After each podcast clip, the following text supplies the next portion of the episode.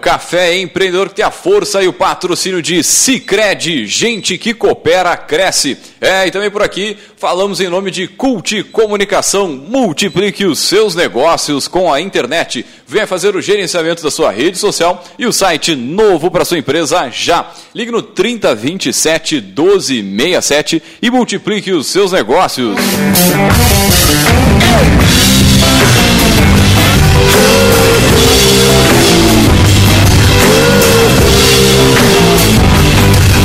Aqui pelo café nós falamos em nome de VG Associados e Incompany Soluções Empresariais, que atua no recrutamento, seleção de estágios, consultoria nas áreas de finanças, gestão de pessoas e processos. Acesse o site IncompanyRS.com.br.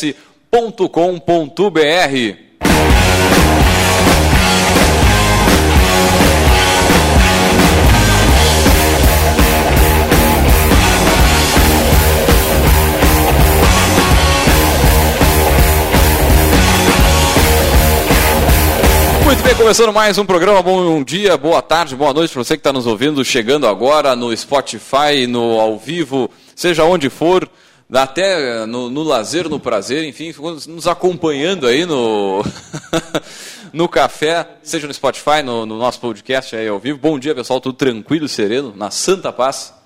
Bom dia. Pessoal acordando. Bom dia, bom dia.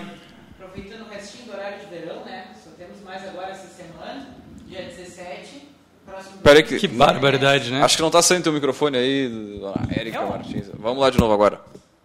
Opa! Vai. Som. Sim, não? Agora vai. Oi, bom dia. Todo mundo acordado? Aí sim. Foi. Não, comentando, né? Que o pessoal está aproveitando o finzinho do horário de verão, né? Também somos informação para além do foco do programa. Deixar o pessoal no alerta aí que no próximo domingo, dia 17, encerra o horário de verão. Que barbaridade, Nete. Passou uma coisa boa.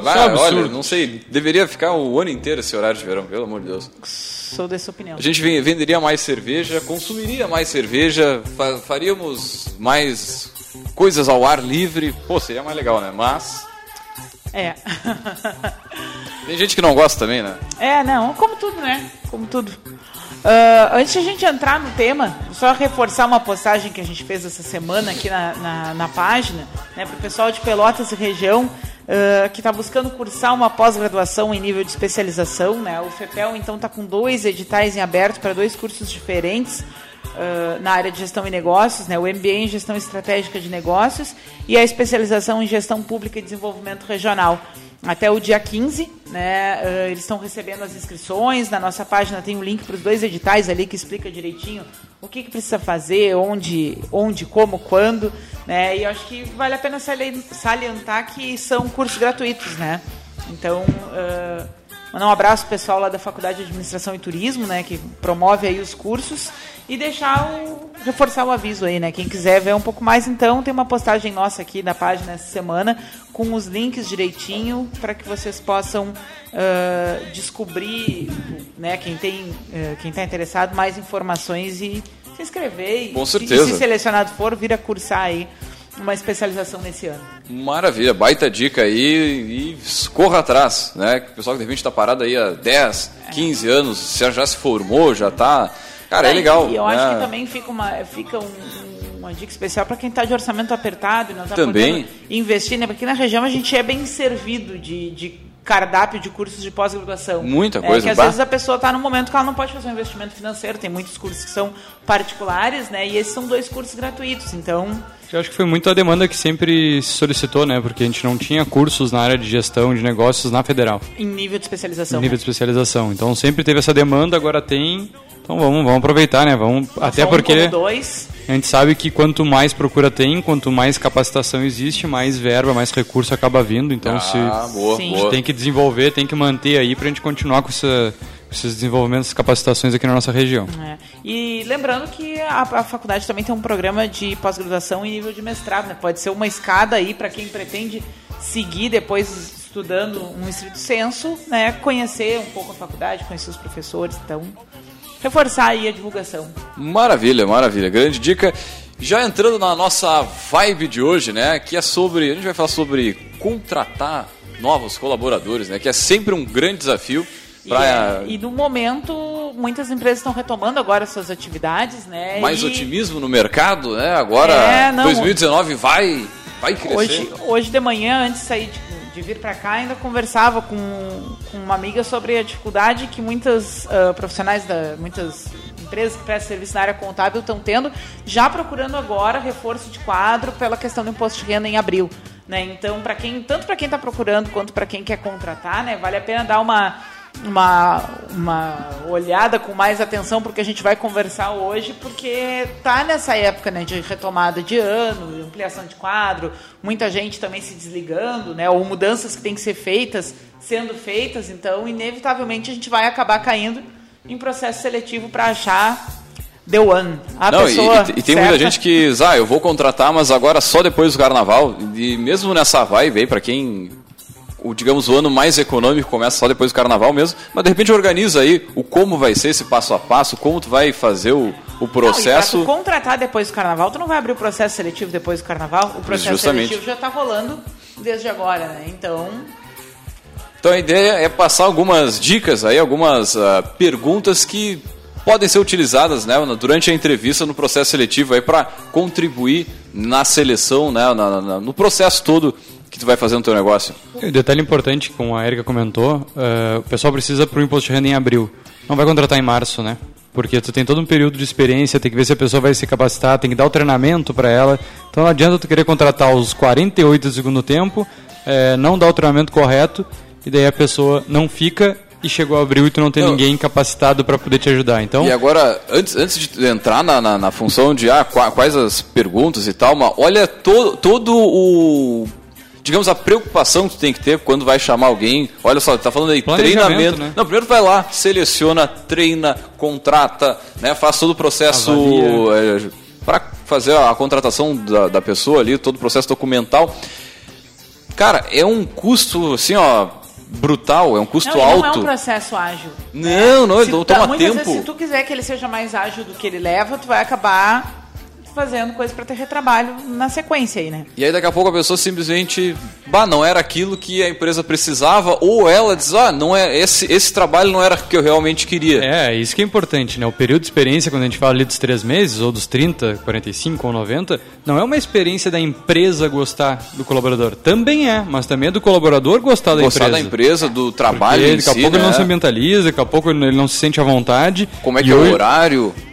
o clima, os outros colaboradores, muitas vezes, por mais que ele saiba que fica distante a empresa, por exemplo, quando ele começa aí que ele sente, ele diz que não é para ele. Tem que pegar ônibus, 2 daqui a pouco, o horário é das 8 da manhã, não sei que hora, ou da 1 da tarde às 10 da noite. Então a introdução, antes das perguntas para contratar, é se dar conta disso, dar tempo para o recrutamento e seleção, a gente tem a parceira que é Incompany, né? Que sim, que faz esse trabalho focado nisso. E a gente vê muitas empresas chegando lá, eu preciso de alguém para ontem. A qualidade não vai ser a mesma, por mais que você tenha um banco, por mais que você... E isso é uma coisa também que, do ponto de vista da empresa, cabe salientar. A gente sabe que para algumas áreas, tu lança uma vaga aí, tu pode captar em uma semana 300 currículos tranquilamente. Mas não significa, né, que são currículos alinhados com aquilo que tu está precisando. Muitas vezes o que vem com o perfil, que é o que tu busca, a pessoa também já está fazendo outros processos seletivos, não significa que ela vai optar pela tua empresa. Mas também pensa no seguinte, o que são 300 currículos? Né, cara, é a informação da vida profissional de cada pessoa, mas, cara... Quando vai selecionar alguém, tem que ser uma análise muito mais profunda que apenas currículo. Currículo dá uma separada, eu preciso dessas habilidades aqui. São as etapas, né? São as etapas. Sim, mas eu digo, até... só isso, é só habilidade. Não, e até fica a dica, porque o pessoal entender, aquele que é mais preguiçoso, que quer fazer um currículo mais com menos informação, quando se tria os currículos... A tua primeira forma de tu identificar se as pessoas têm o conhecimento, têm a experiência, é através do que ele coloca de informação. Se tu tem 300 currículos, eu tenho 20 currículos que estão completos e atendem aquilo que eu estou buscando. Eu posso ter um cara que é melhor que todos, só que se ele não escreveu direito isso, ele não vai passar na primeira triagem. Porque eu já tenho 20, eu vou ter que entrevistar 20 pessoas. É meia hora no mínimo de entrevista. O normal é 45 a 1 hora de entrevista. Então, tu imagina se tu vai levar 20 horas, e daí tu começa a botar o teu tempo, né? Valor hora, de quanto custa para fazer isso. Imagina tu ter que pegar ainda currículos que não têm a informação necessária porque alguém estava preguiçoso na hora de escrever. Porque, agora, eu sou bom, as pessoas vão ter que me chamar. O empreendedor então... que está nos ouvindo aí, consegue parar? Vamos, tu falou em 20, em 10 horas, tu consegue parar? Isso dá praticamente bota dois dias. Um dia e um turno. Um dia e um turno. O cara consegue parar para fazer a entrevista? Difícil, né? É, não, tem questões a observar para os dois lados, né? Acho que a gente vai trabalhando isso assim, mas acho que de introdução a gente já deu o panorama, assim, tanto para o candidato, né, quanto para o contratante, de que se planeje. É legal. É, se planeja, ok, tem uma vaga, muita gente, né, tá aí há horas andando no mercado, muito candidato procurando, né, e sem conseguir a oportunidade, mas não basta só a vaga estar aberta, né? Tem todo um processo para os dois lados para que se efetive aquilo que os dois lados estão procurando, né? Com certeza. Vamos para a primeira, então? Vamos, mas o Vinícius tinha uma outra consideração para fazer que eu achei bem importante. É, uma coisa que a gente antes da gente entrar, salienta e fala, porque hoje o programa ele é focado para o contratante, né? Sim, então, sim, o empresário, o empreendedor. Eu acho que o que a gente vai abordar hoje, ele tem muito a ver com não tenho recurso para estar contratando uma terceirizada, não tenho gente interna para fazer o recrutamento, eu mesmo posso fazer? Pode. Tá? Óbvio que com qualidades diferentes, mas pode, assim como muitas pessoas fazem isso hoje em dia. O que a gente tem que ter cuidado quando a gente fala e as dicas que a gente vai dar é para uma entrevista para tu captar a competência, a experiência, e não mapear perfil. Tá? Porque a gente sabe que no recrutamento e seleção tu divide, né, a busca que tu faz, daí, ou seja, para uma descrição de cargo, ou ali um resumo de cargo. Quem é que tu está procurando, né? Como é que é a pessoa que procura para esse cargo? Então vai ter lá os conhecimentos mínimos que ela tem que ter, vai ter as atividades que ela vai fazer, vai ter a experiência mínima, tu vai ter a instrução mínima e tu vai ter o perfil da vaga, né? Como é que essa pessoa tem que ser para desempenhar bem essa função? E o que a gente vai ressaltar, que hoje a gente vai falar sobre a parte de conhecimento e atividades, né? A parte de comportamento, a gente até entra um pouco ali na questão por experiências anteriores, mas esqueçam a questão de mapeamento de perfil, né, Érica? Isso é uma coisa muito mais profunda, né? Falando aqui há muito tempo, né? Em vários assuntos sempre surge, eu pelo menos sempre levanto essa mesma questão, né?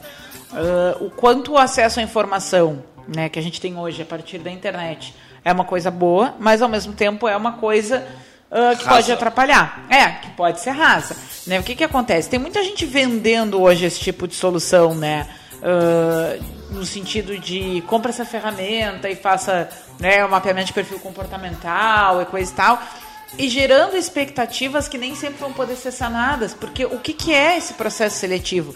É o recrutador, né, chamar as pessoas e o selecionador, que às vezes é a mesma pessoa, não, tal, avaliar qual delas é a que melhor preenche aquela vaga que tu tem. E nisso tem muito o mito da pessoa ideal, né? De que tu vai abrir, tu vai receber 300 currículos que seja, e ali no meio tem a pessoa ideal, né? E aí, para tentar atender essa necessidade, muitas vezes tu vai criar expectativas de que é possível, numa conversa de 30, 40 minutos, tu fazer um raio-x do cara. Ou tu vai procurar um profissional de psicologia, né? Se tu for, né, mais comprometido com a situação, porque tem muita gente vendendo isso que não tem formação nisso.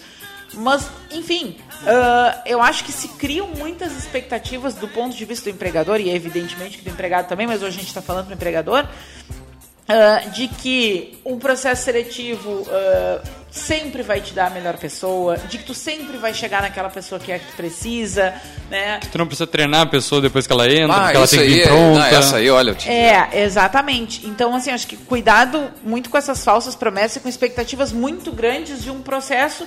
Gente, vamos ser realistas, tem casais que vivem 20, 30, 40 anos juntos e do nada um vem com alguma coisa que o outro, tipo, eu nunca me imaginei que fulano fosse capaz de fazer isso. Sim. Né? Então, de relações interpessoais que acontecem isso, imagina se num processo seletivo, que o candidato bem preparado pode já ter, né, trabalhado isso. Não, e organizado respostas que ele sabe que é o selecionador quer ouvir. Né? Porque, assim como a gente está passando isso para o empregador, né, o cara que é o candidato pode estar ouvindo também e pesquisar na internet o que mais.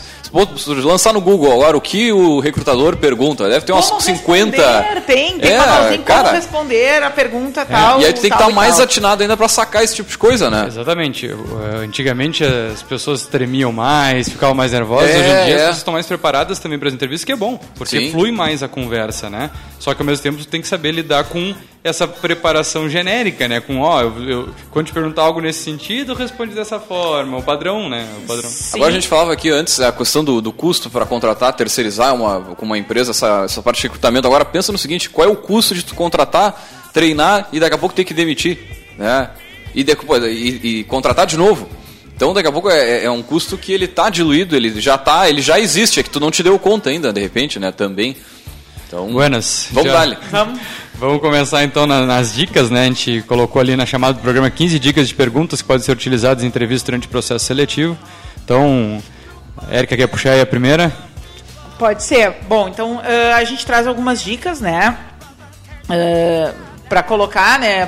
Para dar a oportunidade do candidato falar. Né? Eu acho que tem muito entrevistador que ele gosta de falar mais com o candidato e acaba perdendo um pouco a chance, né, de ver como é que ele se sai naquele momento.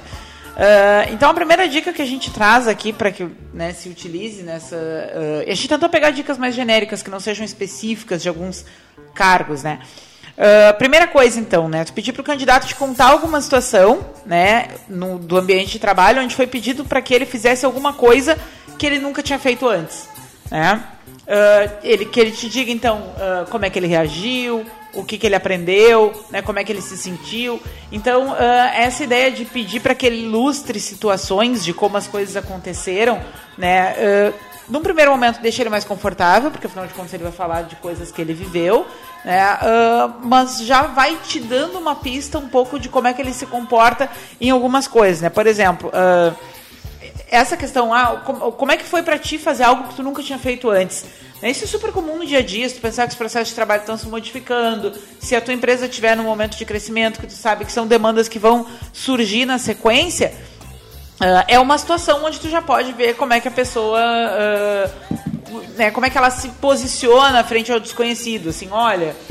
gostei disso, não gostei disso. Então, em vez de tu perguntar objetivamente, tipo... Tu gosta de coisas novas? Né? Sim, sim. Que fica muito óbvio. Eu adoro. Adoro, onde assina, né? Incrementando numa das dicas que a gente ia falar, mas já aproveitando para o pessoal fazer as correlações, toda vez que for entrevistar alguém, cuide muito o cenário e a forma como que tu aborda, né? Porque... Como agora assim o cenário? Agora que a gente está falando, uma conversa para a pessoa se sentir...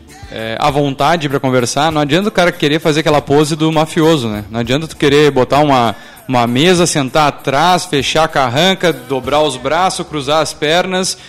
Me conta aí, o que tu faria, o jeito que tu fala. Sim. Então, cuidar muito o comportamento do entrevistador para deixar... Porque, vamos lá, um processo seletivo é para tu selecionar a pessoa ideal.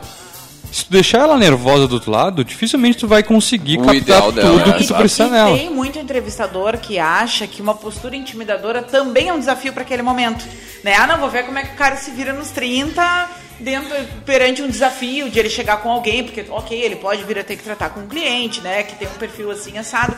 Mas muitas vezes pode ser um tiro no pé, né? Porque a pessoa fica muito nervosa. A entrevista A entrevista por si só já é um desafio grande. Eu não sei se vocês percebem, mas quando entra uma pessoa nova na equipe, normalmente na primeira e segunda semana a pessoa já fica sempre meio... ressabiada. Vou fazer uma merda aqui, vou ser demitida a qualquer momento, sabe? E tu imagina isso na hora da entrevista, como é difícil tu sacar as informações, a real dela. Então, para essa primeira dica que a Eri colocou, acho que vai muito isso, deixar a pessoa confortável para ela poder começar a responder sobre o que ela se lembra, porque é um momento de nervosismo, então de repente ela não vai se lembrar de tudo aquilo que ela consegue, mas tu conseguindo deixar ela confortável, entre aspas, também não vai botar no sofá, não é nada disso, mas deixar ela livre, com o pensamento aberto, para poder lembrar, conversar, desenvolver em cima do assunto, porque não é um programa da Marília Gabriela de é um talk show, assim. Bate-rebate, tipo, pergunta, responde uma coisa. Não, deixa a pessoa desenvolver no assunto, questiona mais em cima disso, né? Então, mas... o que mais que tu fez em cima disso, né? Evita, pelo amor de Deus, fazer a pergunta já com a resposta, né? Ah, sim. E outra, deixa a pessoa colar, se ela quer pegar o seu currículo ali para lembrar de uma ou outra coisa. Não tem necessidade de acrescentar mais pressão na entrevista do que a própria situação já traz para a pessoa. Sim, com certeza. É, por exemplo, se tu quer avaliar em um cargo... Se o cargo que você está avaliando ali é o cargo que a pessoa vai ocupar é um cargo, bom, sei lá, é uma área comercial, uma área gerencial que trabalha muito sob pressão, tu vai ter outras oportunidades de fazer uma dinâmica, de fazer um outro tipo de avaliação que veja como é que a pessoa responde sob pressão, mas tu vai perder a entrevista. Agora, se tu quiser entrar assim. A gente está falando assim numa perspectiva de que só o candidato fica nervoso. Eu vou dizer para vocês, eu já fiz algumas entrevistas aqui para contratar pessoal e, cara, do outro lado, eu também... O cara fica nervoso, porque tu não pode dar uma... Daqui a pouco tu faz uma pergunta levemente puxada para um lado, para o outro ali, é ruim, cara. Então vamos lá para outra dica, então, agora, que não é dica de perguntas. É, ah, bom, a terceira. Não, a terceira dica, vamos lá. É, a dica para o entrevistador. Uhum. Tu tem que saber o que tu espera daquela pessoa, daquele cara. Tem um planejamento, um passo a passo. Faz a descrição de cargo. Ah, mas no início eu não sei fazer o que é descrição de cargo, não sei o que é isso. Liga para VG. Liga para VG, não. Mas estrutura mais ou menos ali, o que tu espera desse cara? Quais são as atividades? Para fazer aquelas atividades, o que tem que ter de conhecimento? Qual o nível de conhecimento? Sim, sim. Qual o perfil da vaga? Então faz um mínimo, ele pode ser 2, 3 linhas só. Se tu não conhece, pergunta para os pares, para quem trabalha junto naquele setor, não precisa sair tudo da tua cabeça. Exatamente. Pega, se existia uma pessoa antes, vai substituir, pede para a pessoa escrever ali um rascunhozinho, enfim, mas tu tem que estar preparado, porque tu tem que saber o que tu vai perguntar. A gente está dando várias dicas de perguntas, tá, mas o que tu vai perguntar? Tu tem que saber. Tem que saber o que tu precisa. Que tu quer saber, né? Exatamente. Não, e o que tu precisa para aquela função ali, para daí dar todo o desdobramento, né? Pergunta 2. Sugerimos que vocês perguntem para os candidatos qual foi a maior mudança com a qual eles precisaram lidar na vida. Isso é legal. E aí, muitas vezes as pessoas se sentem um pouco desconfortáveis quando elas vão para uma entrevista e acabam tendo que falar de vida pessoal, né? Porque muitas vezes elas acham que vão falar só de trabalho, ou elas não se sentem tão confortáveis para falar sobre coisas delas, sim. Frente a um desconhecido, né? Mas muitas vezes... Tu abrir espaço para que a pessoa traga essa coisa pessoal também te permite, em combinação com as narrativas do que ela fez profissionalmente, entender um pouco qual é o jeito dela funcionar. Eu não quero falar de perfil, porque é o que a gente falava antes, uma avaliação de perfil para que tu diga como é ou não é, ela não é uma coisa rasa, ela não é uma coisa barata, ela não é uma coisa que tu faz se tu não tem conhecimento técnico, muita gente com formação que não tem conhecimento para fazer. Então eu quero fugir um pouco dessa ideia de perfil que leva à personalidade, né, isso, até porque a nossa chamada do programa hoje, ela foi mais no sentido de faça você mesmo, né, então... A sugestão aqui é que se reduza um pouco essa expectativa em termos de dar um carimbo, o perfil dela é, sei lá, concentrado, otimista, não sei quantas classificações existem, mas que tu possa tentar entender como é que aquela pessoa funciona. Se ela trabalha bem sob pressão... Exatamente, o que ela gosta, o que ela não gosta, quais são os valores que orientam a vida dela, porque isso vai fazer a diferença na tua vida, na tua seleção. E esse é o ponto, né? Tem gente que pergunta isso na seleção, né? Você trabalha bem sob pressão? Adoro trabalhar sob pressão, sempre entrego os trabalhos da faculdade no último minuto. Né? Você gosta de trabalhar com outras pessoas? Cara, é óbvio que vai ser positiva essa resposta. Sim. Agora tu pergunta, qual foi o último trabalho que tu fez sob pressão? É diferente, né? Qual foi o resultado que tu teve em cima disso? Né? Também então, nesse tipo de pergunta mais aberta, a pessoa vai falando e também vai se sentindo mais à vontade, vai meio que dominando um pouco mais a entrevista, né? Eu vou dizer que toda vez que eu vou fazer entrevista, eu falo pro pessoal, isso aqui é um bate-papo. Exatamente. Não é uma entrevista, vamos conversar, conta um pouquinho da tua história. Então, a pessoa começa a se sentir mais à vontade para responder. E aí, tu entra nessas perguntas que são bem diretas para aquilo que tu tá buscando como objetivo, né? Qual é a função dessa vaga? Acho que o que tu trouxe agora a gente pode considerar, né, uma terceira pergunta seguindo a nossa sequência, né? Tu começar abrindo pra pessoa contar a história dela. Pega o currículo e diz assim, me conta. Apresenta o teu currículo pra mim. Né? Eu acho que já é um quebra-gelo bem legal, assim, porque a pessoa vai falar primeiramente dela, uma coisa que só ela sabe, né? E ela vai se desarmar um pouco, vai ficar mais à vontade. Porque não tem a resposta certa, né? Porque ela, pode ter, assim, acho que eu não tenho essa estatística, mas vamos lá. 90, 80% dos candidatos, quando vão responder a pergunta, ele pensa, o que o cara quer escutar? O que ele quer ouvir? Claro. Mas não é isso que a gente quer que responda a realidade, responda o que seja ele pensa. Seja verdadeiro. E eu acho que nesse momento mas isso tu não pode negar que faz parte da preparação do candidato, né? Não, claro. Mas ele dá uma maquiada, dá uma embelezada. Mas eu estou dizendo que nesse momento é a forma que ele está mais aberto. Porque ele está contando o que ele já fez. Ele não tem pergunta correta, resposta... Uhum. Sim, sim. Ele vai contar um pouquinho do que ele já escreveu no currículo, né? E tem coisas bem interessantes que dá para tu pegar. E às vezes quando a pessoa começa a falar mais naturalmente e olhar menos para o papel...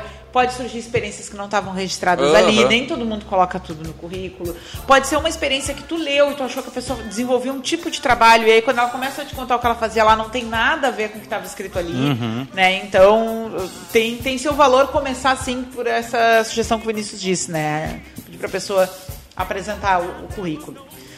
A quarta pergunta, então, queres puxar daí? Qual foi a maior mudança com a qual você precisou lidar na vida? Foi o que você falou antes. Então vamos para a terceira, que é quais são as coisas que mais importam para você? Quarta. A terceira a gente inclui a tua. A quarta.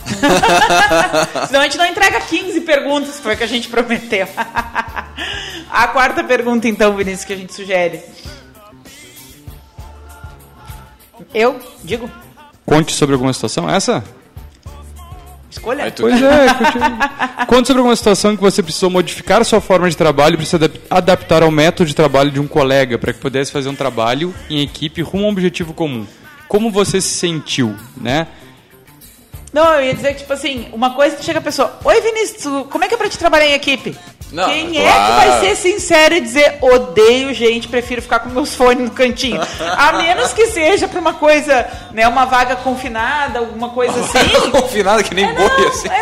Não, tu vai trabalhar numa estação de trabalho, vai trabalhar na programação, por exemplo. Não, tu vai pro farol, ficar cuidando lá do que vai. Tu vai ser caixa do pedágio ali, que são coisas que o teu trabalho todo o tempo é uma coisa sozinha. Né? E evidentemente que para isso também essa pergunta não vai chegar, como é que vai te trabalhar aqui, se tu não tem equipe, é só tu no teu turno. Fora isso, toda pessoa que perguntar como é que é pra te trabalhar em equipe, ninguém vai dizer que odeia a gente. Por mais que nem compromete o vizinho da manhã, ninguém vai dizer isso. Mas só que é diferente. Cara, isso é uma dica importante, cara. Cumprimenta as pessoas, dá um oi, olá, bom dia, boa tarde, um sorriso. Cara, isso faz uma diferença na vida das pessoas. Vou te dizer que a experiência que...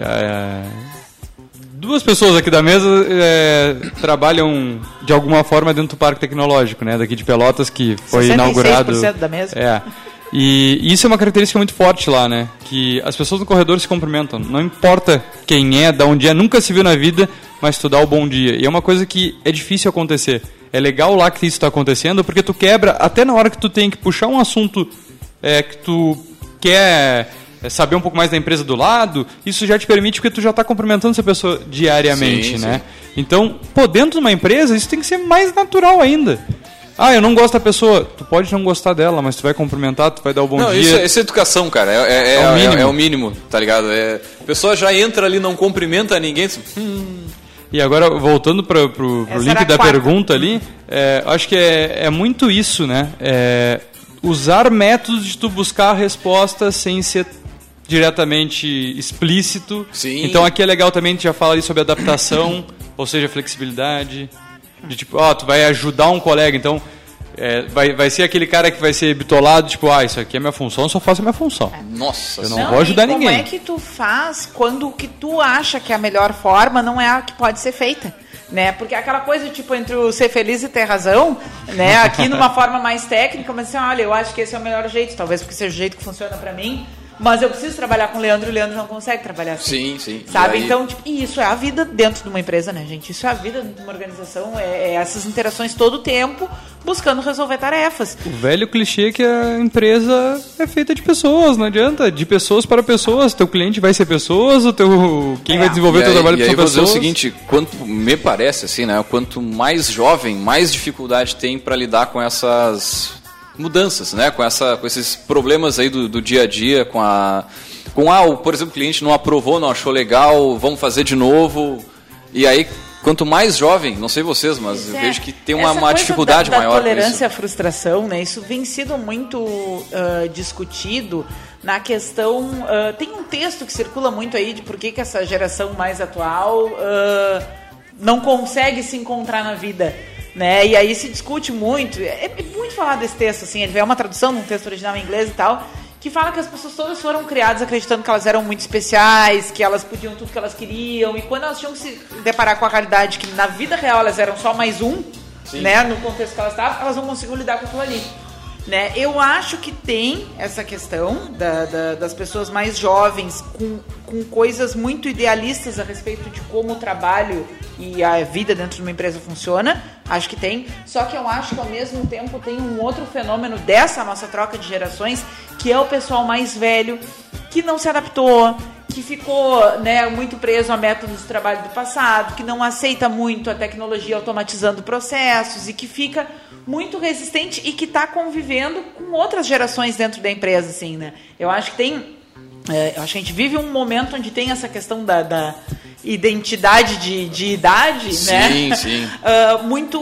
Trazendo muito desafio para o gestor, né? Para ele se virar aí com essas... Acho que diferentes demandas. E também a questão do imediatismo, né? Tudo tem que ser na hora, muito rápido, o crescimento em 2, 3 meses. O que é legal que já contextualiza com as perguntas é a questão de tu entender o candidato a quem tu está entrevistando, qual é a geração.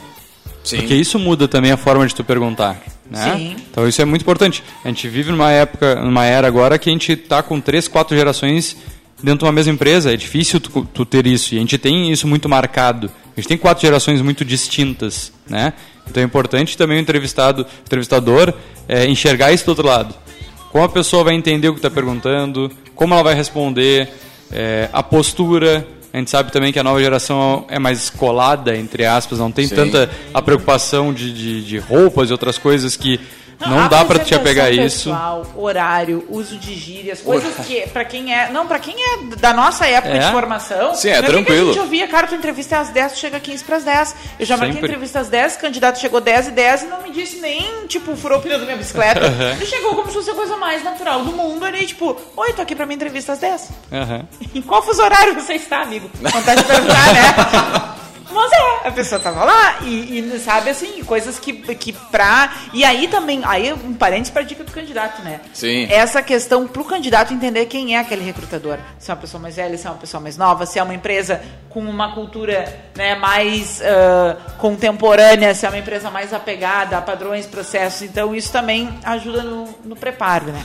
Vamos pra próxima, porque o tempo urge. Vamos lá. Dale. Perguntar então pro candidato, né, quais são as coisas que mais importam para ele em um trabalho. Isso eu acho que é uma coisa bem importante, porque dependendo do momento em que tu fizer, do momento durante a entrevista em que tu fizer essa pergunta, e ele tiver num momento de fala mais espontânea, tu pode ter indicadores de várias coisas com essa resposta dele. Né? O que ele planeja para a vida dele a longo prazo, se ele planeja ou não. O quanto a carreira tem um papel...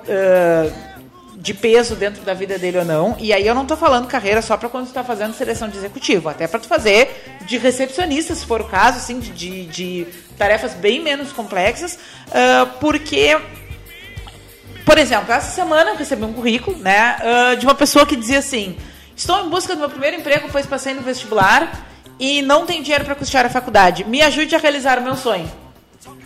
E eu fiquei pensando, gente, se ele fizesse uma vaquinha virtual com esse tipo de chamada, ele teria mais chance de conseguir atingir o sonho dele do que ele chegar para um empregador e dizer para o empregador que ele quer ajuda para realizar o sonho dele. Sim. Uma empresa não é filantropia?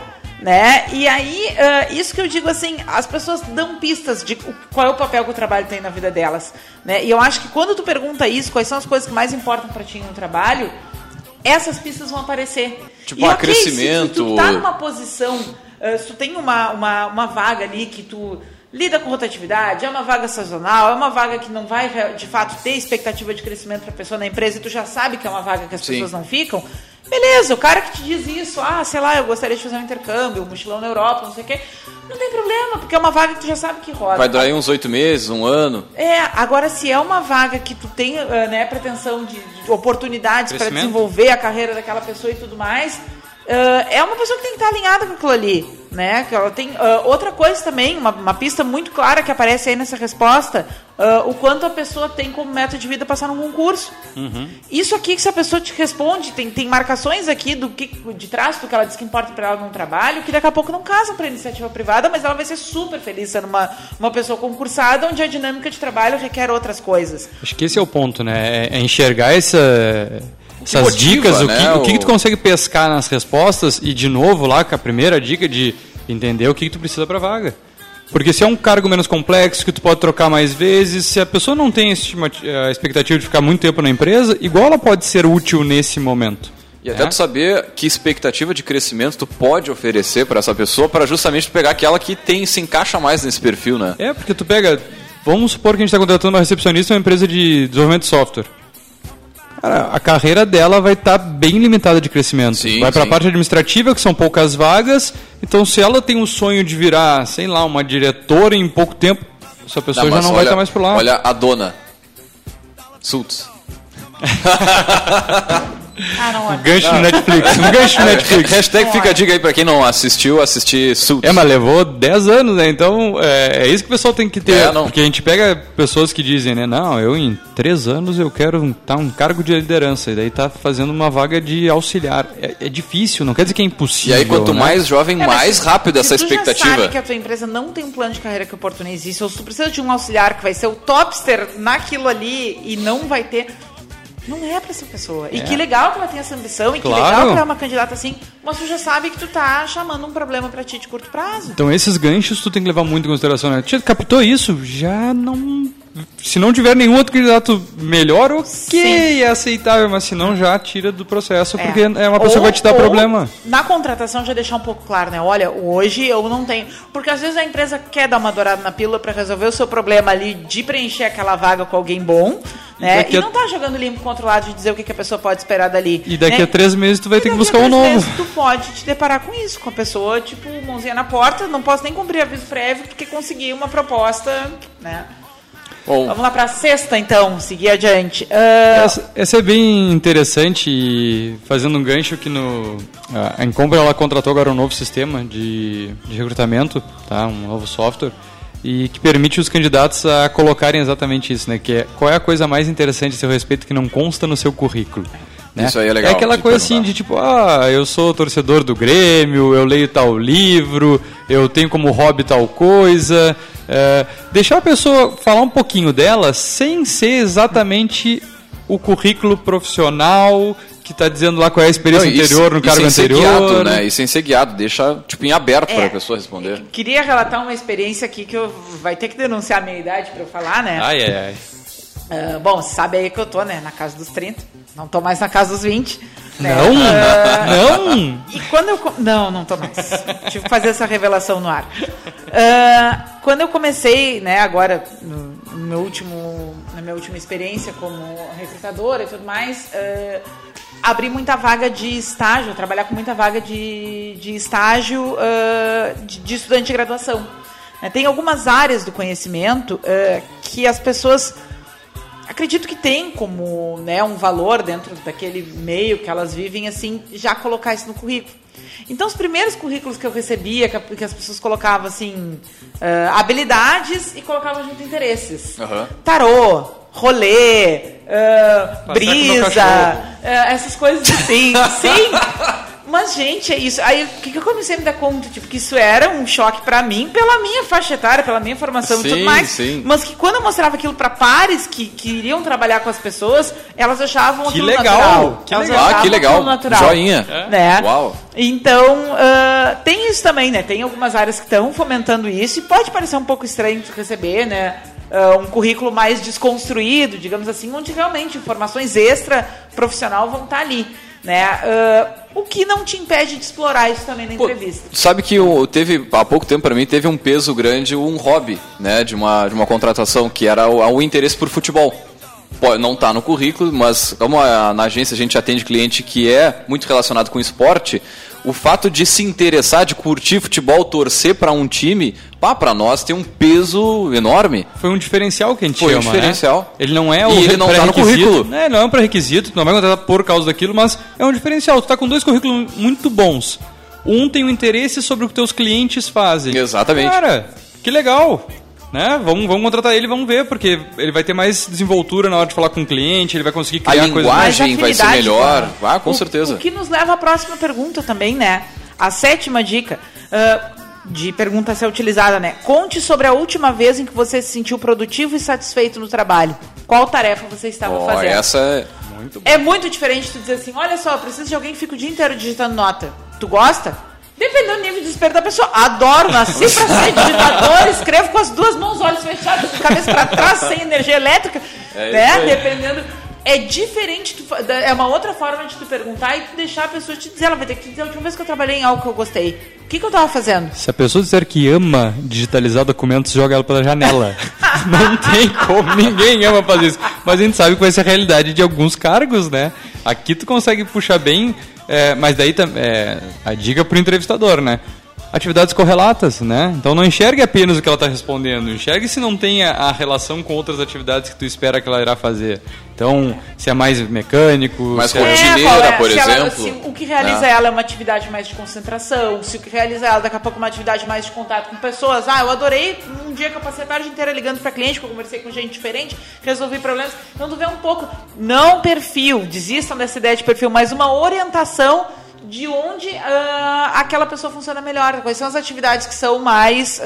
por isso também pode gerar hoje, amanhã, um pedido de demissão, né? A pessoa que não aguenta, mas está fazendo o que ela não quer. E isso também se relaciona até no ambiente de trabalho, né? A gente aqui na rádio trabalha num ambiente onde é mais barulhento, tem mais interação, tem mais pessoas falando, tem música, tem...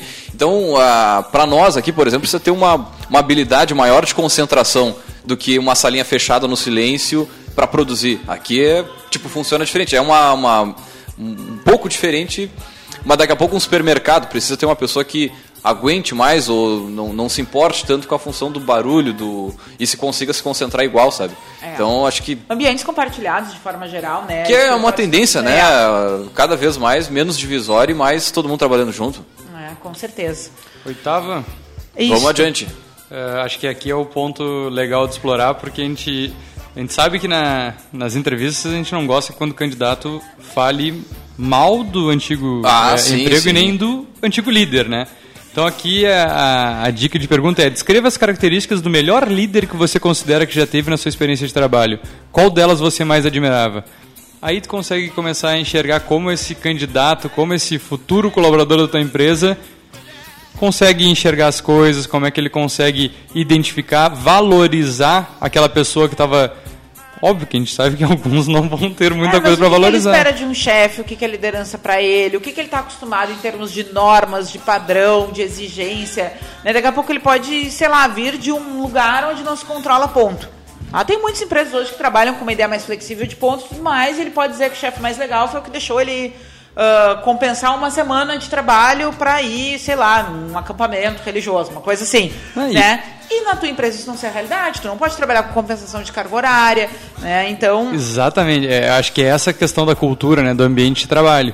Daqui a pouco ele vai estar dizendo lá que para ele a melhor coisa é uma coisa que não existe nem de perto na tua empresa. Esquece, essa pessoa não vai se adaptar ao meio, essa pessoa vai ter muita dificuldade porque ele tá dizendo que valoriza demais isso, que foi a melhor experiência de trabalho dele. Ele vai se frustrar. Né? Ou tu vai entender até uma forma de poder mudar a tua empresa. Como é que eu posso adaptar isso na minha realidade de empresa, né? Será que é legal eu transformar minha empresa um pouco mais nesse sentido? Eu digo isso porque eu já trabalhei em diversas empresas de meios totalmente diferentes, segmento, porte, e é uma quebra gigante de paradigma.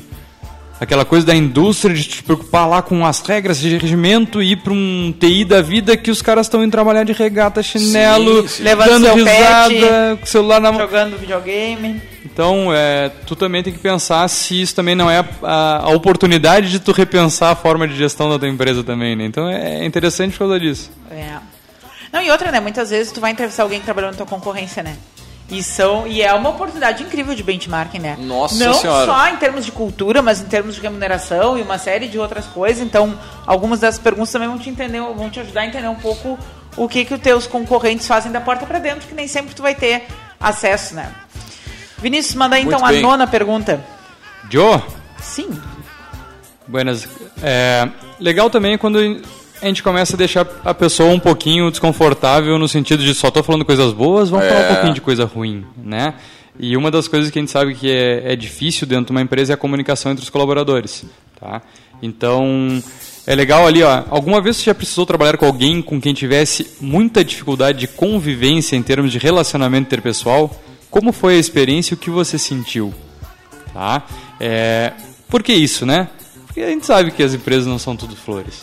Não, e tem uma coisa que a gente sempre fala no café aqui, né? As pessoas são contratadas pelas habilidades e acabam sendo demitidas pelos seus comportamentos, a falta da habilidade interpessoal, né, de lidar com uma dificuldade. E tem aqueles colaboradores que, sei lá, no início do mês são mais felizes por alguma razão. E lá pelo fim do mês o agorizado está se matando a pau. Não, e é cíclico. De repente, dentro dos 30 dias aí... E essa pergunta te dá uma oportunidade de tu ouvir a pessoa falar sobre algo que não deu certo, que nem tu dizia, né? E tu vê como é que a pessoa, se ela assume isso ou não. Porque ela pode criar uma situação onde o problema não foi dela. Ah, o difícil era fulano, sim, não era eu. Sim. É, quando vocês começaram a falar, eu fiquei pensando nisso. Exatamente nesse sentido. De, às vezes ela vai contar uma história que tu vai perceber que o problema era ela. Não a outra pessoa. Né? Ela começa a contar, começa a explicar e ela não consegue se dar conta que o problema não era outra pessoa. Outra pessoa, na verdade, era o entrevistado que deveria estar respondendo sobre ela. Porque... Mas é interessante até para ver como ela percebe isso, né? Sim, o que é uma dificuldade para ela. Se ela tem a capacidade de empatia, né? De enxergar pela visão do outro. O que ela fez para tentar contornar isso, né? Então, como é que ela se sentiu, o que ela fez com esse sentimento, tipo, ela só se anulou, não falou mais com a pessoa, e o processo seguiu do jeito que dava. Então, acho que é uma pergunta que tira um pouquinho... a gente já deixou a pessoa bastante confortável, ela já está ali muito bem respondendo, tá, mas vamos pensar um pouquinho... Agora vem dar uma gaguejadinha básica. Exatamente. Né? Vou lançar aqui a nossa 10ª pergunta, então, que a gente está batendo no relógio já. Essa não pode faltar se quem tu tá entrevistando é alguém que tá atualmente trabalhando. Essa não é sugestão, essa é mandatória. Tá? Tu não pode deixar a pessoa sair da tua frente sem ela te responder por que ela quer sair do cargo atual. Né? Então, tu perguntar assim, o que te motiva a sair do teu emprego, do teu cargo atual? Não deixa a pessoa sair da tua frente sem isso. Mesmo que ela não vá ser sincera, porque ela também deve ter uma resposta super legal para te dar se ela se preparou para a entrevista, né? Mas muitas vezes as razões pelas quais ela quer sair de onde ela está hoje são situações que ela vai encontrar na tua empresa. E aí muitas vezes ela não conhece o teu ritmo de trabalho, não conhece a tua cultura e coisa e tal, e acha que lá ela vai encontrar o que ela busca e não vai. Então, se o teu candidato que tu está entrevistando é alguém que está atualmente empregado, não deixa ele sair da tua frente sem ele te dizer, sem tu perguntar para ele. Se tu dá a oportunidade dele falar por que ele quer sair da empresa atual. Porque daqui a pouco ele só vai tá trocando 6 por menos. É. E se a pessoa não está trabalhando atualmente, porque ela saiu do último emprego, né? Então, ou até dos últimos, né? Porque às vezes é interessante tu criar essa trilha. Eu não... Tem pessoas que trilham currículos e que recrutam currículos que são um pouquinho mais rígidas na questão de, a pessoa ficou pouco tempo em cada emprego, né? Ou ficou muito tempo parada entre um emprego e outro. Eu gosto de saber o porquê. Não tem problema pra mim se for uma coisa lógica, se for algo racional, se não for... também só 3 meses em cada emprego. Sim, então, sim. Mas aqui é um momento de tu entender, né, o histórico dessa pessoa, de por que as transições de carreira. Daqui a pouco a pessoa que está indo, ok, ela troca de emprego, mas ela troca para áreas totalmente diferentes. Aquela pessoa que ainda não se encontrou, né? Ou não, uma pessoa que só está trocando para crescimento. Então aqui é legal entender por que ela quer sair, qual o motivo que ela está querendo buscar algo a mais, ou se é a mais, né? Tem pessoas que mudam lá do emprego muito bom para um emprego mais, não com tanto status ou tanto salário, mas mais por qualidade de vida. Então tem que enxergar bem isso. E eu acho que você está trazendo também uma questão que me faz refletir uma outra coisa. Às vezes, eventualmente, num processo seletivo, a gente pode ter a coincidência de o candidato ser alguém que a gente conhece. Né? Se é alguém que a gente conhece, ou, né, ou tem algum vínculo, ou é filho de algum amigo, ou é vizinho de algum parente, ou é amigo de algum amigo... e muitas vezes, dependendo do nível de relação que tem com essa pessoa, ela vai te perguntar depois por que ela não foi selecionada, né? E isso tem gente que, que passa uma régua e diz que não dá esse tipo de feedback. Acabou, e diz, eu só dou o feedback pro selecionado, eu agradeço o teu tempo, mas quanto mais elementos tu tem nesse sentido de dizer, olha, o que eu queria era isso, e o que essa pessoa queria era isso, se eventualmente tu tá nessa posição de dar um feedback depois porque aquela pessoa não foi selecionada, isso são coisas concretas que tu pode usar. Olha, Vinícius, eu sei que o Leandro era teu amigo, tu indicou ele, tu queria saber, mas o Leandro é um cara que me disse, por exemplo, que pra ele é impossível trabalhar de manhã. E eu preciso de um cara que fique das 8 ao meio-dia todos os dias, e isso não vai ser flexível. Entende? Então, também te subsidia se tu tiver que dar algum tipo de feedback nesse sentido depois, né? Seja por indicação, tem gente que só chama a gente para processo seletivo por indicação. Depois tem que lidar um pouco com essa dor de cabeça de ter que dizer, pois então, o Vinícius me mandou um cara que ele achava que era legal e ele quer saber por que eu não achei, né?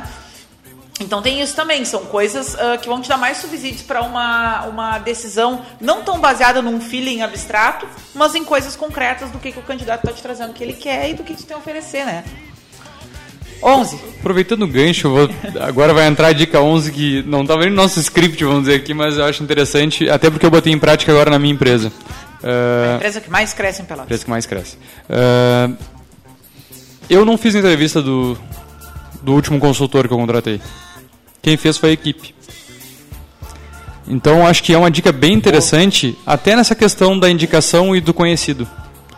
Tu pode delegar também para uma equipe madura, selecionar o par que vai ajudar dentro dos projetos. Já que, né, trabalharão todos juntos. Tu vai trabalhar diariamente com aquela pessoa. Então, óbvio que tu vai fazer uma entrevista final, né? Mas acho que é uma dica legal, é uma dica que pra mim deu muito certo. Pra resolver o problema, pra, enfim, decidir. Então tu coloca, ó, pega ali os pares que mais vão trabalhar com essa pessoa, ou que tu tem mais confiança de fazer uma entrevista dessa. Óbvio, tem que estar preparado pra fazer uma entrevista, né? Não dá pra botar também a pessoa que vai ficar mais nervosa. Eu sempre procuro fazer isso, sempre trago alguém da equipe pra conversar junto e até muitas vezes pro cara que tá sozinho, né? O empreendedor que tá nos ouvindo aí, para ter mais uma visão, de repente, ter um outro olhar sobre até as respostas que a pessoa deu, né? Então, acho que a dica de pergunta é, pergunte para o par se ele concorda na contratação dessa pessoa. É óbvio que às vezes tu vai contratar sem ele concordar, né? Não estou dizendo que tu vai deixar a decisão... Isso, mas levar em consideração. Essa era a 11, né? E eu vou botar uma complementar dessa. A 12. A 12, tá? Que eu gosto muito de fazer. Tu perguntar para quem tu está entrevistando se ele conhece alguém que trabalha na empresa. Tá? E quem, ou que trabalha, ou que trabalhou. Porque daqui a pouco, se tu ficou entre 2, 3 no final e tu quer ter uma referência pessoal, ele disse que conhecia o Leandro. Leandro, eu entrevistei aqui o Joãozinho da Silva e ele falou que te conhece. Tu lembra dele? O que pode me dizer a respeito dele? Conheço de parceiro de trago? Não, era aquele colega de faculdade que dizia, bota meu nome no trabalho, bota meu nome na chamada. E vocês não sabem como isso influencia lá, justamente nesses últimos ali, entre os últimos 2, 3, aí esse peso tem relevância. Eu sempre sugiro que seja uma questão assim, tu conhece alguém que trabalha ou que trabalhou aqui? Né? Porque tu fica com um recurso para pedir uma referência, né? Que não seja aquela referência engessada que vem no currículo, ligue para fulano e tudo mais, que tô ali, é uma coisa, pelo menos para mim, é uma coisa do passado, assim, né? E referência positiva, né? Nunca. Não, e aí tu vai ligar pro teu concorrente, ô fulano, me fala aí sobre o teu ex-vendedor aí, fulano de tal. Achei maravilhoso. Assim, ó, meu melhor vendedor, porque até isso eu não sei, né? Até hoje chora a saída dele. Ou, de repente, medo de... Enfim, processo trabalhista, alguma coisa, o cara sempre vai te falar bem da pessoa que passou. A 13, então, Vinícius. Que tá de proprietário da empresa, selecionador de perguntas. Não. Dá-lhe. Qual foi a decisão mais difícil que você precisou tomar nos últimos 5 meses? Soco no estômago? Com certeza. Isso depende do público, olha só, depende do público. Esse tempo que muita gente desprevenido. Tá, mas olha só, esse tempo que a gente parou aqui também, é importante deixar o candidato ter esse tempo. Deixa ele pensar. É uma pergunta forte. É uma pergunta que ele vai ter que selecionar entre várias coisas que ele tomou. Tu acha que tem que dar a pausa dramática, assim? Claro, não. Dá ele e deixa. E se tu vê que a pessoa tá nervosa, não leva o tempo que tu precisar. Assim. Exatamente. Deixa Pode refletir que é uma aguinha. Porque não é fácil. Vamos lá. A decisão mais difícil que tu tomou nos últimos 5 meses. Ele vai ter que resgatar todas as situações que ele vivenciou nos 5 meses. Fazer um filtro do que ele se dispõe a falar. Exatamente, porque ele não vai falar qualquer coisa. Ele não vai dizer que foi acobertar alguma coisa, enfim. Sim, então, sim. Dá o tempo. Mas acho que é uma pergunta muito válida. Até para ver o nível de comprometimento que ele está na entrevista, para ver que nível que ele vai abrir de decisão. A decisão mais difícil foi trocar de emprego. Que cor eu comprava um carro. Então, acho que é uma pergunta que deixa no ar, a gente também vai entender muito como a pessoa se expõe, qual vai ser a justificativa dela, né? Se ela é muito... Como é que ela reage à pressão? Porque ela não espera que ela vai perguntar isso. Também. Isso é uma pressão, ela vai ter que dar uma resposta. E essas são as melhores perguntas. Ela tem que pensar na vida dela, ela tem um time, ela não pode pensar uma coisa da infância, ela não pode pensar uma coisa que ela já refletiu várias vezes. Não, tem 5 meses, nos últimos 5 meses. O que foi... A 14, vou mandar daqui então, que a gente já está indo para o finalmente. Estourando. Enquanto o Vinícius prepara 15, eu vou mandar 14 daqui. Descreva alguma época da sua carreira em que você se sentia estressado e sobrecarregado. O que considera que contribuiu para isso? De novo, a pessoa vai falar como ela lida sob pressão. Né? Que grau de pressão ela está disposta a aguentar? Tipo, o que levou o cara ao auge do estresse? É uma coisa assim, eu toquei sozinho um setor 18 horas por dia? Ou foi uma coisa do tipo, a pessoa do meu lado ouvia sertanejo e não parava de ouvir, eu tinha que ouvir junto? É. Próximo. É, não, exatamente. E também, de novo, como ela funciona no trabalho, a dinâmica de trabalho, né? Aqui já vai sair por tabela qual é a atividade que ela tem mais afinidade em fazer. Daqui a pouco, caralho, eu precisei ficar devorando planilha de Excel por 3 meses, me deixou louco porque eu não via a luz do dia, porque eu só saía pra ir no banheiro. Tu já sabe, se é um trabalho com esse tipo de perfil, não dá, né? Então, ou é um trabalho que tem que levar pra casa também, de repente, trabalhar sábado e domingo, a gente sabe que tem algumas... Algumas funções de liderança, né, que vão te exigir no final de semana. Depois das 6 não pega o trabalho, é complicado. Ou sei lá, tava estressado porque eu não podia acompanhar, levar e buscar meu filho no colégio todo dia. Isso é uma função que tu precisa que a pessoa não tenha horário e fique muito à disposição. Tu já sabe, olha, a prioridade é que tem uma coisa familiar, a pessoa não abrir mão disso pra ela é muito forte. Sim, sim. Né? Então são outros sinais que vão aparecendo aí, né? É, aconteceu isso numa entrevista que eu fiz há muitos anos atrás, até pela questão religiosa, de não poder trabalhar o sábado e o cargo exigia. E não diz no currículo, muitas vezes, a religião da pessoa. Que a pessoa é sabatista. Né? E às vezes tu não toca na questão do horário, ou... de vez em quando eu preciso trabalhar no sábado, mas é aquela coisa de ser transparente também o entrevistador. Não, lá a gente sabia que muitas vezes apertava o projeto, tu ia ter que desenvolver no sábado, ou algum horário, e isso foi uma restrição do próprio candidato. Então eu acho que eu não me enquadro nessa vaga. Então, isso é importante também, tu conseguir resgatar algumas coisas nesse sentido e a transparência da vaga, né? Não, com certeza. Pelo menos pela minha experiência, de toda vez que se tentou não ser tão direto com o candidato no início, só postergou o inevitável. Que em algum momento a pessoa se deparasse com aquilo ali e a gente não soubesse se ela estava mesmo a fim de comprar aquela bronca ou não, né? Então, tentar maquiar para pegar o candidato...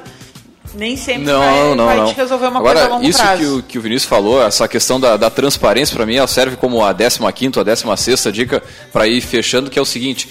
Muitas vezes, quando a gente divulga uma vaga, tu não coloca ali o salário, a hora, enfim, as características daquela vaga. Mas é importante para o candidato que fique claro... O funcionamento da empresa, olha, a nossa empresa trabalha das 8 às 6, 1 hora de almoço, a gente trabalha sábado, eventualmente nos domingos também, tu vai ter que trabalhar, então, se a gente requisitar, tu vai ter que trabalhar.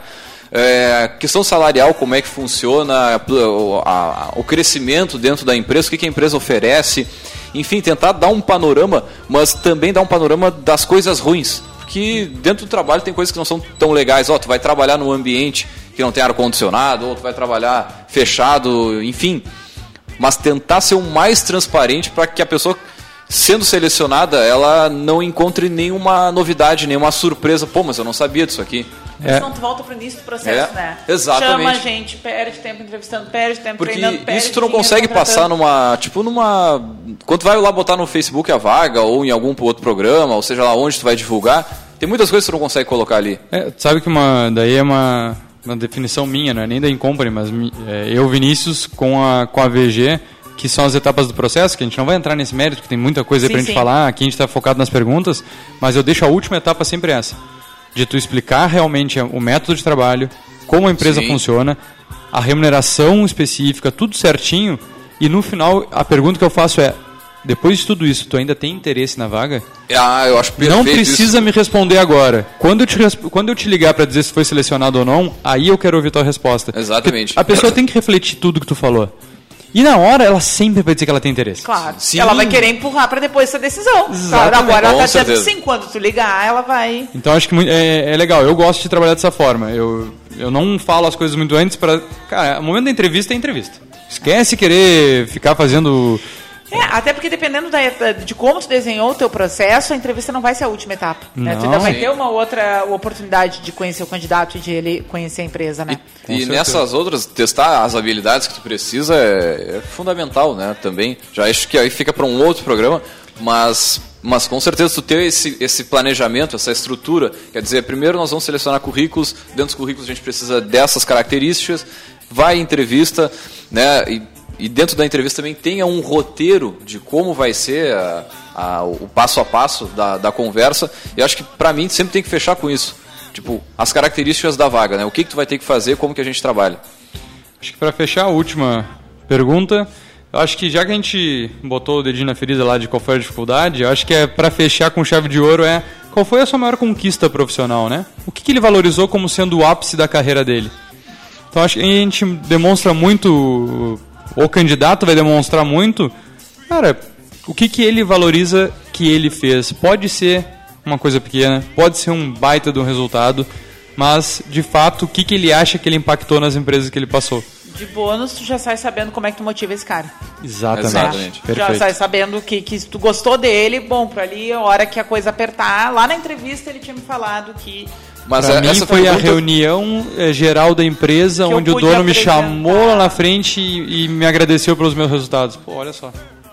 Agora, isso também é legal. Eu costumo entrevistar muita galera, assim, principalmente para agência, para o primeiro emprego. E aí, claro, a questão da profissional não existe, né? E acho legal isso, o pessoal que é empreendedor aí, que está recrutando também, dá a oportunidade do primeiro trabalho. Primeiro emprego, né? E a diferença também, eu gosto de falar trabalho, porque emprego, olha.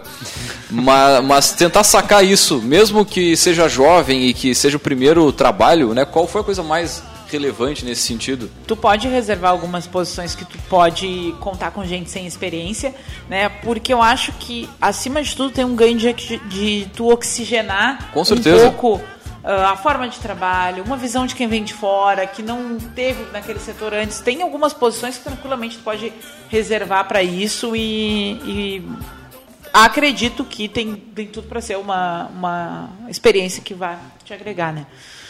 Batendo muito atrás, bem, passando do horário, vamos dar gotas aí? Temos mais dicas do que estava até programado, né? Não, rolou pergunta e rolou dica em paralelo. Nem interagimos então com a audiência, a audiência está bem ativa hoje aqui, o pessoal está interagindo, enquanto prepara o Gotas aí. Tem uma pergunta da Dona Carmen. Os abraços. A Carmen perguntou do concurseiro, né? A gente comentou um pouquinho sobre a questão de entender qual é a vaga para ver se uma pessoa que busca essa estabilidade pode ser efetivada hoje. O que a pessoa valoriza no trabalho, né? Isso aí já vai dar uma dica se o perfil dela é mais concurso ou iniciativa privada, né? Então... Um abraço para a Paola que está nos escutando. Paola, um abração. Tudo de bom para ti. O João Alberto, responsável lá pelos cursos na Católica, né? Grande abraço, João. Meu vizinho está escutando, falou aqui que a 10ª pergunta foi bastante relevante. Bastante gente, Ronaldo Osterman também mandou um abração. Ronaldo, apareça aqui para nos visitar. Então, bastante Ronaldo para a Rosana. Isso mesmo, um abraço para a família Osterman, né? O Cauê, a Letícia, todos aí sempre ligados. Muito bem, vamos puxar o nosso Gotas de Inspiração, então.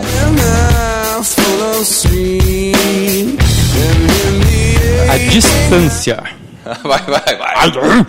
A distância entre o feito e o perfeito é menor do que a do não feito para o feito. Essa fera. Martim Sérica. Isso é um poço de sabedoria. Não, mas sério mesmo.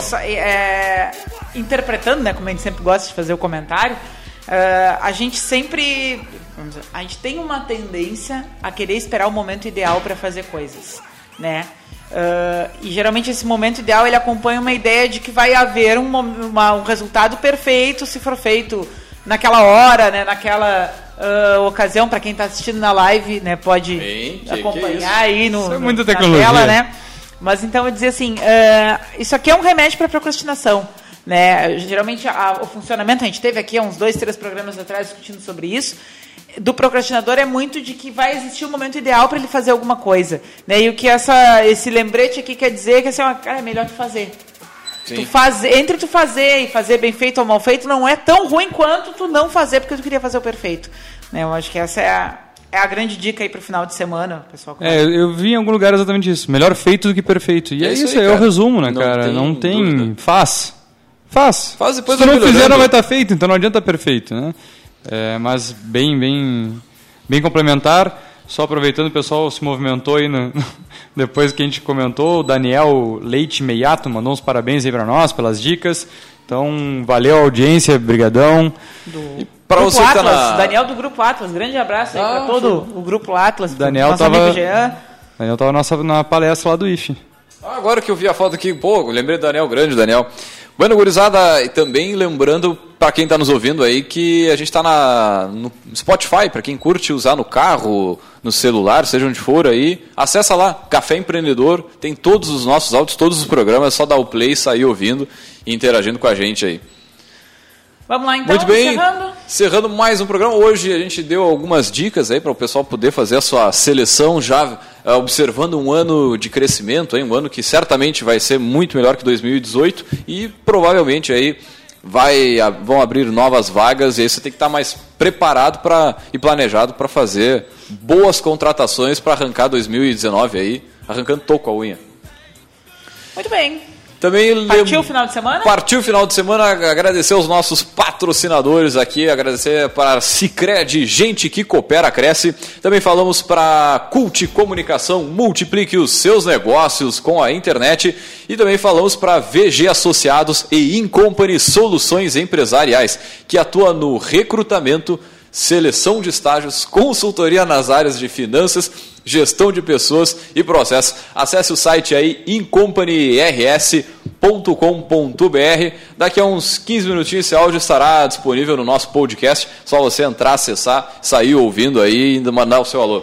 Então, um grande abraço e a... Oi? Esse áudio junto com outros mais de 160 programas que a gente... É muita coisa, a mais 171 de... episódios até o momento, com este agora 172 disponíveis, né? Porque às vezes pela transmissão tem gente que fica nos conhecendo agora, né? Recebeu o alerta de que a gente estava ao vivo, caiu aqui e não nos conhece. Então, só para lembrar, a gente tem lá no caféempreendedor.org, né, o nosso podcast com mais de 170 episódios aí. Mais de 20 mil downloads. Nesses quase 4 anos de programa, né? Em maio desse ano, fazendo 4 anos de Café Empreendedor. Vai rolar uma festa, hein? Vai rolar uma festa coisa boa. Uma festa na laje. Vem coisa boa por aí, vem coisa boa por aí. Pra quem não conhece, aqui no nosso estúdio a gente tem uma belíssima área, atrás da Érica ali, vista. Atrás da Érica dá pra ver uma pontinha ali da nossa laje. É, que a gente enxerga toda a cidade aqui dos altos do 12º andar do Everest Center. Então, muito bem, fechamos por aqui, deixar um grande abraço e até a semana que vem com mais Café Empreendedor.